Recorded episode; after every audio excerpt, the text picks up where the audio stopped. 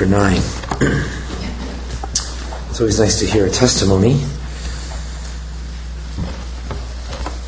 It's always nice to hear the gospel presented clearly because we're here tonight because this is good news. It's something that we've found and we've enjoyed. And like Dave said, it's something we're sure of. So if you're not saved tonight, there's nothing greater that you could ever get or gain in this world outside of God's salvation. There's nothing you can be sure of more. Uh, there's nothing that will bring you more joy. And there's nothing that has greater value than God's free salvation. Sins forgiven, sure of heaven. And we're just going to read basically one verse and a small part of another. Here, Hebrews chapter 9 and verse 27. No doubt if you've been at a gospel meeting before, you've heard these verses many times. Hebrews 9 and verse 27. And as it is appointed unto men once to die, but after this, the judgment. I think, boy, this is, you know, Dave just told us a nice story about getting saved, and now all of a sudden, Josh is going to get up and talk about death. And as it is appointed unto men once to die, but after this, the judgment. Don't get hung up so much on that verse yet. Because really, the nice thing about Scripture is when you look at it, you can find a lot of places where the writer writes something in a verse that just explains the total loss of mankind. I mean, just our absolute sinfulness, I guess you could call it total depravity. Just the absolute helpless problem that we have. But in the very next verse, you have something completely different. It's almost as though it's a total turnaround and a complete contrast. And that's what you see here with these two verses, because we're going to read part of verse 28, but I'm going to read 27 again. I don't want you to miss the severity and the reality of verse 27.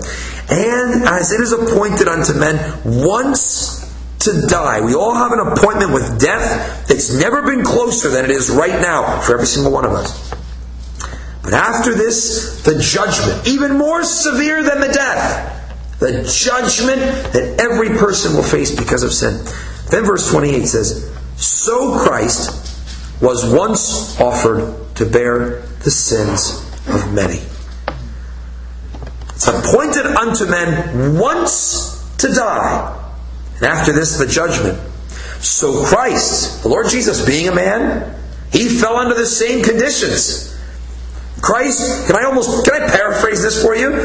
So Christ also once died, but he bore the sins of many. It's appointed unto men once to die, and after this, the judgment. So the Lord Jesus Christ, being a man, also once died, but to bear the judgment of many. I was reading my grandfather's yearbook, and I was, you know, perusing through the old books in the cabinet there.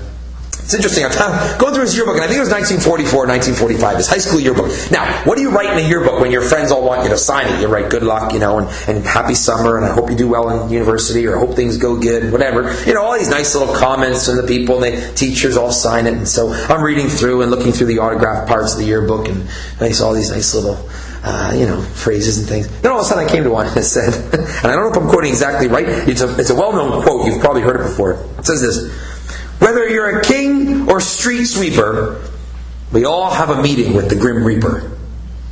Whether a king or street sweeper, we all have a meeting with the Grim Reaper. You know, that's that symbol of death, that man with the black cloak, the Grim Reaper. I said, boy, you know, high school yearbook, that's kind of rough. Gramps, I said, who, who wrote this? He goes, uh, oh, yeah, that was the janitor. He wrote that. I said, the janitor? Okay, like I didn't even know the janitor signed your books. I said, but of all things to write, why would you write that? He says, I don't know. I don't know. That was, he was a nice guy, but that's, that's he wrote my yearbook. If you're a king, the highest, the richest, a king or a street sweeper, just a lowly worker out on the road, doesn't matter who you are, everyone is going to have a meeting with death. Now, I don't know if that's so great for a high school yearbook, or if you're graduating eighth grade or high school or college. It might not be the best thing to write in your friend's yearbook. But you know what? It is something that we should keep in mind. And you may think to yourself, well, listen, graduating high school, graduating college, graduating eighth grade, I'm seven, six, five, ten years old, whatever the case may be. I mean, to think about death really is, is, outside of my mind. Yes, we can all admit and we all know that we're going to die one day. I don't even think that there's a child here who would say, I'm not going to die. It's, it's, it's, a, uh, it's a known fact. We can all happily admit that we know one day we're going to die. But just as quickly as we can say that we know that fact, I would like to, th- I, I would guess that most people, especially younger ones, probably think, you know, it's really not going to happen to me. I know I'm going to die, but that fact has never actually set in as a reality. It hasn't really set in as a reality for me. I can even say there are times when I know, I think about, yeah, sure, we're all going to die. But I go through my life not really thinking about death. But I can tell you this I'm fully confident that when death takes me, my soul will be in heaven for all eternity. And so, you know what? As far as I'm concerned, I'm not the least bit worried about death for me. Because, like Dave said, I am more sure of heaven than I am of anything else in this world. I am more confident about what God says, and so death really has no power over me and no concern in my life. Now, let me tell you this if you're not saved, you should be thinking about death. It doesn't matter if you're five years old or 85 years old. If you're not saved, then this is an appointment that should be on your mind and heart every single day. I don't mean to be morbid. I don't mean to be scary. But you know what? Doesn't matter who you are, king or street sweeper. Every person is going to meet death. It is appointed unto men once to die. And after this, the judgment. I want to talk about death for a little bit because there's a few things I was thinking about this in this verse. Death is unavoidable. Here's an appointment that you have that is unavoidable. Absolutely unavoidable. I, I, think of sometimes at work, there are appointments that I have with my supervisor or with a meeting that I'm going to, and I know that I'm supposed to have particular papers ready and I don't, and I just keep thinking to myself, I wish I could get out of this meeting. I wish I didn't have to go. It's going to be a waste of my time. I'm not prepared. I don't want to speak. Whatever the case may be, we wish sometimes we could get out of the appointments that we have, but when it comes to death, you can't. Death is an appointment that you have that is unavoidable. You will never be able to escape it. It is coming. And you know what? We preach this message because we know this. God knows the day when every person in this world is going to go. It's going to be gone. God knows your day. And we think and we know from the Word of God that there's, there's no better place you could be right now than under the sound of the gospel. It's great because you know what it proves? It proves that God is a patient and gracious and long suffering God because you're here tonight and you are having another opportunity to consider God's Word and think about an opportunity for salvation here. To realize what Christ has done, to forgive sins, to have a, an opportunity to, to escape death, to, to not have to worry about punishment and judgment for sin. You have an opportunity tonight to be saved. That proves that God is gracious, that God is merciful. And we're here tonight preaching it because we know this God gives opportunity. We don't know how many He gives. God gives opportunity for salvation. God gives revelation. He's given us this word. God has brought you into this meeting. God has placed these words in this meeting tonight to bear upon your heart. You have an opportunity to be saved. I don't know how many more you'll have. And if tonight's your last night and you have to meet God, you know what? I'll tell you one thing that's not going to be a good enough excuse when you say, I only had 350 chances. I only sat through five gospel meetings. I was only 13 years old. I didn't, I didn't know enough. I, I wasn't sure. No, God's going to say, hey, you had your chance.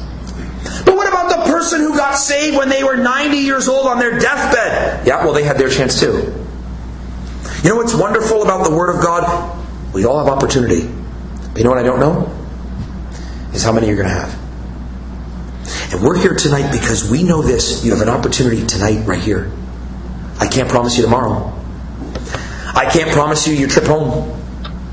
But I can promise you this this is a message that will take care of your eternity.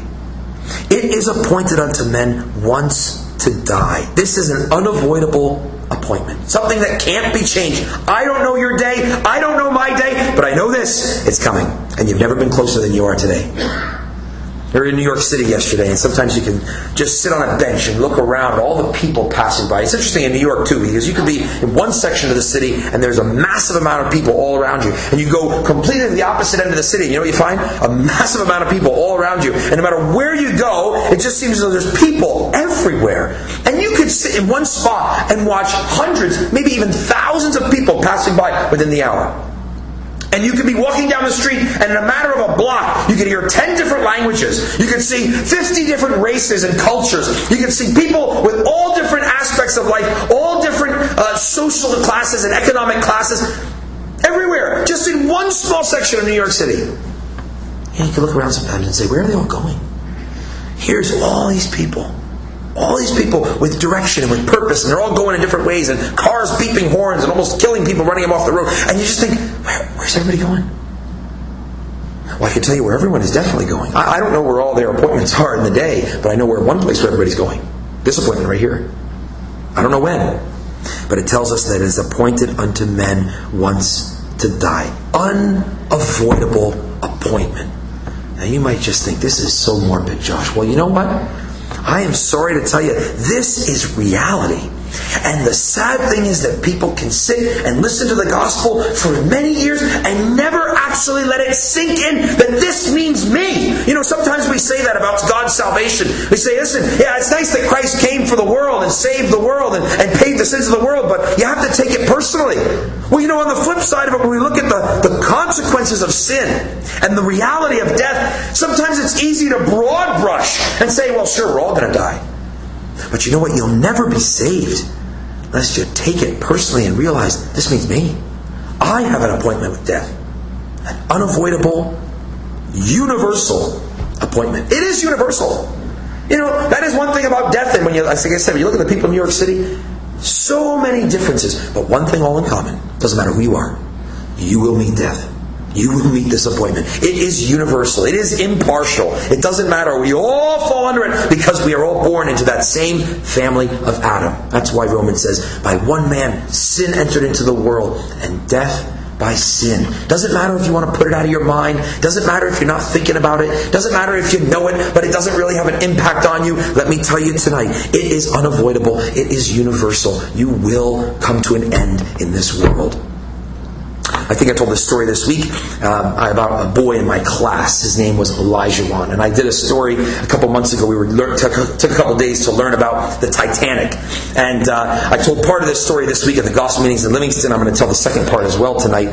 I had done a little. Uh, explanation of the Titanic. We looked at some video clips. We looked at some mock drawings. We looked at some uh, scientists who had studied the Titanic and tried to look at things that could have been done to avoid the disaster. They could have slowed down. They could have radioed, you know, properly, and they could have sent signals even after they hit the iceberg and the ship was sinking. There were so many things that went wrong that caused 1,500 people to die. Had they had done this better, or done this, or fixed this, or not done this, they could have saved all these lives. And instead, this Titanic ship sunk. And and, and, and 1,500 people died just because of simple mistakes that were made along the way. So I wrote, uh, I wrote a little, a couple questions out for the kids after we had done some comparisons, even with the Costa Concordia cruise ship that, that sank in January this year.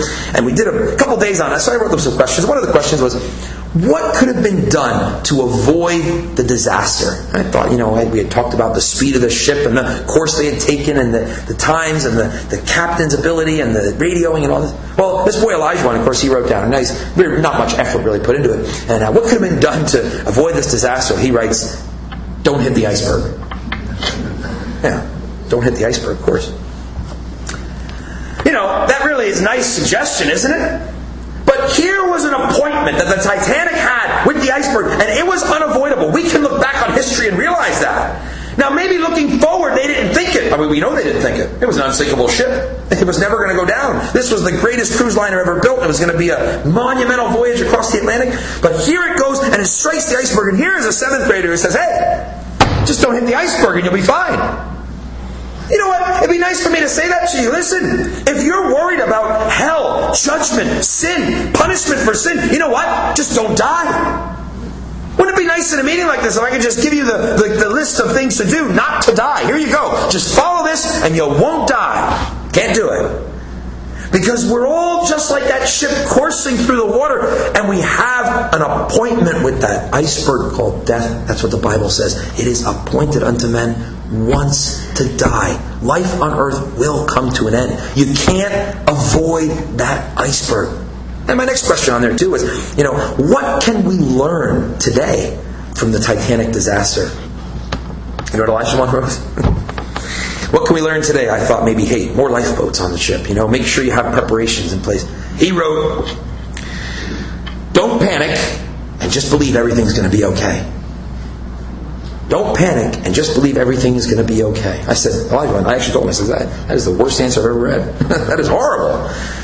Have saved anybody. Imagine you're sinking in the water. You had just jumped off this sinking ship into water that is below freezing, and now you have 10 minutes to live before your whole body just shuts down, frozen to death in hypothermia, and you have somebody just shouting to you from a lifeboat, hey, don't panic, just believe. Everything's going to be okay. You just think about that as your, your limbs are going numb and the blood is just coming back to your heart before your body shuts down. Hey, don't panic. Just believe it. Everything's going to be okay. You're going to be fine. You know, people on that ship could have believed all they want that everything was going to be okay. Many of them did. Many people didn't even want to get into lifeboats because they just, hey, everything's going to be okay. This ship is nice. It's not going to sink. But all the believing in the world, all the believing in the world wasn't going to change the unavoidable. All the calm situation, the calm tranquility in the world wasn't going to change an appointment with death because many of those men and women had a moment that God had already chosen that was their day. You know what? People go through life that way, though. Hey, you know what? Sure, we know we know we're going to die one day, but just don't panic. Everything's going to be okay. Many people think they can live their lives that way. Hey, I'm doing the best I can. I'm not going to worry too much about this Bible thing. That's nice. I believe in God. Sure, you know, it's a nice book. It's got some good truth in it, good stuff about living your life well. And, but hey, I'm not going to I'm not going to panic about it. I'm not going to get worried not really going to be too concerned. We're all going to die one day. We'll figure it out when we get there. I was just helping a friend move this week, and uh, he was, he's 24 years old, and he's moving out of an apartment to another one. And I had given him an invitation to our gospel meetings. I said, you know, what do you think about this question on here? Where will you spend eternity? He said, well, I'm not too worried about it yet. I said, really? It just doesn't doesn't phase you? He goes, well, just figure it out. I'll figure it out later. Figure it out when I get there. Says it almost joking, like, hey, I'm not going to worry about eternity. I, got I got to boom my apartment. I got to be out of here by the end of the month. I got big things going on. I don't have time to actually sit and consider where my soul's going to be for eternity. I'm not going to panic. There's time for that. Yeah, yeah, yeah. I know I'm going to die one day, but it's not today. I'll figure that out when I'm a little bit older or a little bit later. And how many of us could easily think that? Don't panic. Everything's going to be okay coursing through life dealing with our sin, never realizing the very severity of our sin, how serious God sees sin, and the truth of this unavoidable, universal appointment. It is appointed unto men once to die. You know what some people do? When They look at that verse and they'll say, "Well, that's true. It's appointed unto men once to die." We just like to we like to include ourselves in a big broad brush of mankind. It is a we can that makes it much easier for ourselves, doesn't it? When we just say, "Listen, yeah, it's true. We're all going to die one day, and I'm just one of the crowd." After this, the judgment. You know, I want to change that a little bit, and if I could just say, "It is appointed unto me." Just take the end off of that. It is appointed unto me once to die. You know, it's not just that I'm one of the crowd that's going to die. Yeah, yeah, we can believe that we're all going to meet death one day. But you know what? This verse has significance because I have an appointment with death. You have an appointment with death. This is something personal. Yes, it's universal, but it's something individual and personal. You know, people can think the same way when it comes to their sin. I was telling the story earlier about my, my students in class and the difficulty I'm having with some students who lie and just lie casually and, and consistently lying. So I gave one of my classes a lecture about lying, you know? And I, I said, listen, this is horrible. Like, you, you, can't, it's just bad character. You know, it's ridiculous. You're trying to avoid punishment and then you get caught in lies and you try to stack lies on top of lies and this is just horrible character. You're never going to have relationships in the future. You're never going to have husbands and wives if, you, if your whole life is built and stacked upon lies. One girl just called out and said, Well, Mr. B, you lie too. I like to think, I said, Yeah, well, you know, I have lied. That is true. And really, the reality is, we've all, we've all lied. I don't like to think of myself as a liar. I definitely try not to lie. But you know what? It, was true. And look at the mentality. As the kids are sitting there hearing this judgment and condemnation about lying, the first thing they say is not, yeah, that's, that's true. You know, lying probably is bad. No. It's the first reaction all of our minds, isn't it? Hey, you're in it too. Don't be pointing fingers here. You're with us. You're a liar. That's what we like to think when we get called out on sin. That's why people don't like messages like this. Because this is a message that actually becomes personal. And now all of a sudden we realize when the Bible says all have sinned and come short of the glory of God, none do good, no, not one. There's nothing we can ever do to gain God's favor. And all of a sudden we get defensive and say, hey, hey, don't point the fingers over here. Don't be pointing down from this platform. You're in it too, buddy. Maybe that's what you're thinking. It is appointed unto me once to die. You know what else? After this, you know, death is really the easy part. After this, the judgment. You know, after death, I will understand the severity of sin. One little lie, one evil thought, the casual nature in the way I've dealt with my sin and responded to sin. You know, I will have to deal with it because I'm going to be facing God. And when God points the finger, you know what won't happen? There's no way I'm going to be able to stand before that courtroom and before that, that judge and say, hey, well, look at everybody else too. We're all in the same boat here. Yeah, I've sinned, but you, the whole world is a sinner. Come on now, God, look, look around. I'm better than that guy. Oh no. You see, it's appointed unto me, one man. It's appointed unto me once to die. And after this, I'm going to face judgment. I hope you're thinking that. That's what this verse really means. As universal as it could be, it comes and boils right down to you as an individual. And you know what we hate is when we have to face the reality of our sin. And we want to point fingers at somebody else. And we want to join the crowd and broad brush the crowd. Well, you know when that will never happen and never be justified? It's never justified anyway. I'll tell you right now, the only person who has the finger to point is God. And when he points the finger from that judgment, that judgment platform, we'll have nothing to say. That's why Romans says, all mouths will be stopped. You're not going to be able to point the finger anywhere else. You're not going to be able to join the, the crowd isn't there with you to come as your witness at the court. You're not going to be able to say, look, I'm not that bad. I really tried. I didn't know. I wasn't sure. I didn't have enough chances. No. All have sinned. And after death, the judgment. You know what? It scares you, it should. Because this is a real thing. This is reality. And it is something personal. And we have to be prepared. This is why when you look at the Old Testament, there were prophets who warned Israel of coming judgment. And even some of them were disregarded. You think of the prophet Jeremiah, and he's telling the kings, the Babylonians are going to come. They're going to destroy this city. Here's what to do. And instead of listening to Jeremiah, the kings would take him and throw him in jail and throw him into pits and, and, and try to kill him. And the elders of Israel said, Get this guy out of here. We don't want to listen to him. And everything he said came true. He tries to prepare the people, and they don't want to listen. And here God has left His Word. Jesus Christ came down into this world, preparing the people, talking about salvation, and they crucify Him. And God leaves behind this book and says, Here it is, the Word of God. You're going to die. You will meet judgment. Are you prepared? And yet, in this world, the same thing happens. People say, Hey, not right now. Not right now. It doesn't mean, not for me. I know it's going to happen. I know it is a fact, but it hasn't, it doesn't really mean anything to me right now. And there will be no excuse. All mouths will be stopped when we face God. Unavoidable, universal, unchangeable, and ultimate. That is what death really is. That is what God's judgment really is. The ultimate end. And we want you to be prepared. I think of that uh, news article there, September 2nd, 2005. It's a news article on the Seattle Times, and it said, Forewarned, but unprepared. Forewarned, but unprepared. It was actually reflecting on Hurricane Katrina. And it was a news article about New Orleans, and it said, you know, forewarned, but unprepared. And they were recounting what had happened in the, in the mass of the hurricane, and they said, you know, no one can say they didn't see it coming. If we had just invested our resources in rebuilding our coastline, it wouldn't have prevented the storm, but perhaps it would have prevented the loss of life. You know, they thought back about the levees that were broken and problems and, and the coastline and the, the, the, the, the dam system against the lake and against the reservoir. And they thought, you know, You know, if we had just taken some preparation to, to, to prepare ourselves and to fix the problems before the storm came, it wouldn't have prevented the storm, but it may have prevented the loss of life.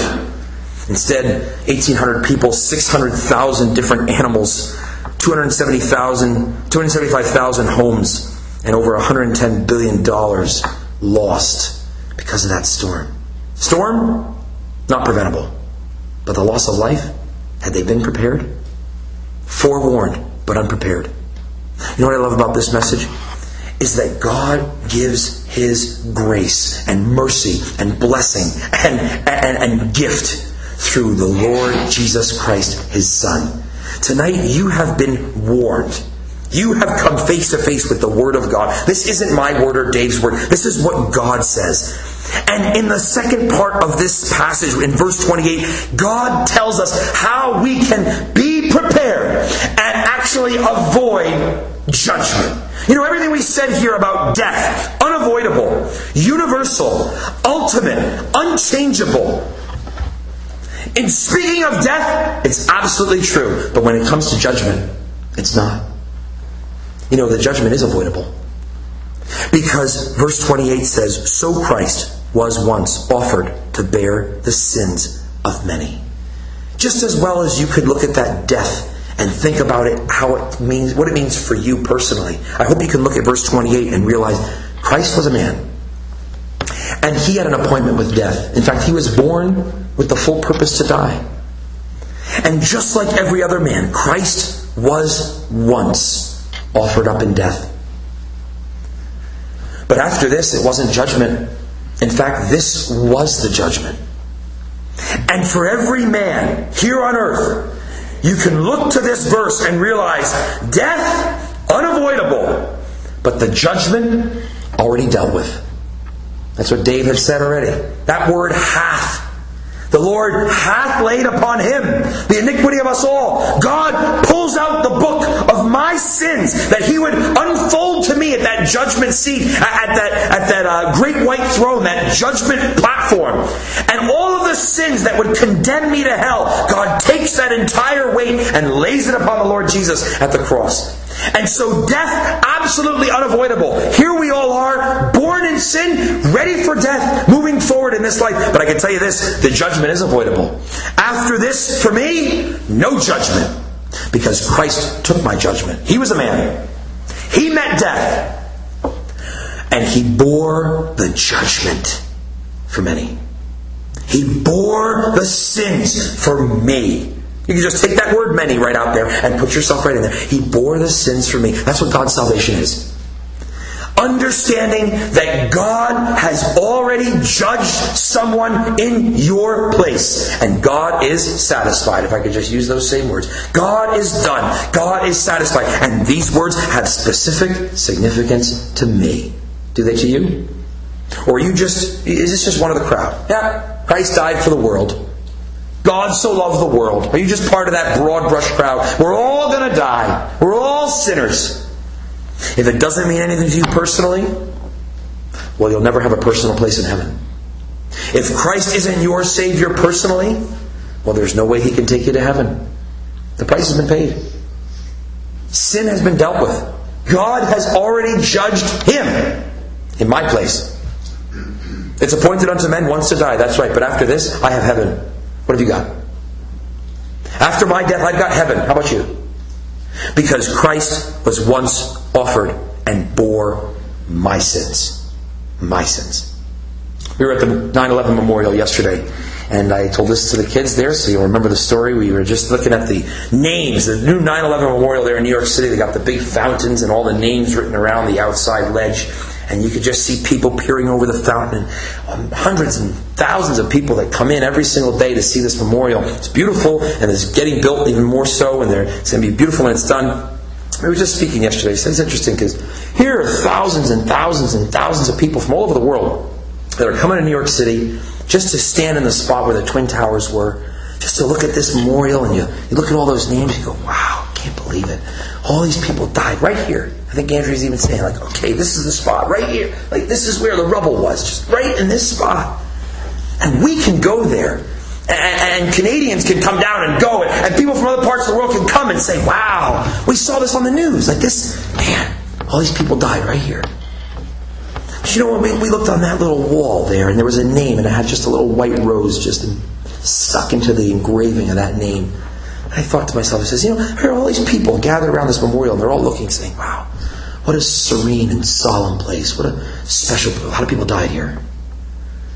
You know, I think there must be a few people standing around there and looking at a name, and all of a sudden, actually means something more to them. They know that person. This isn't just a memorial for the masses. This isn't just a special place because lots of people died.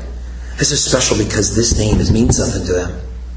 A little white rose just to just to signify this is important to me because I identify with this person who died.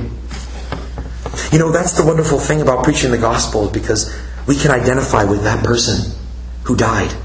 This isn't just Christ died for the many. Christ died for the world. Now, this is Christ bore my sins. And as much as I'm going to have to meet death just as much as you are, you can avoid the judgment because Christ has borne our sins. He took them away. There's nothing more to do. There's nothing more to believe. There's nothing more to say. It's what God has already said. I am linked with that name, that one who died for me. And this message has incredible significance to me because I'm saved. How about you? After this, the judgment, what are you going to say to God? Didn't have a chance? Didn't have any opportunities? What are you going to say to God if tonight's your last night? I hope you'll say, just like David, it's enough. God is satisfied. God is satisfied. And so am I. Christ has borne the sins of us. Let's pray.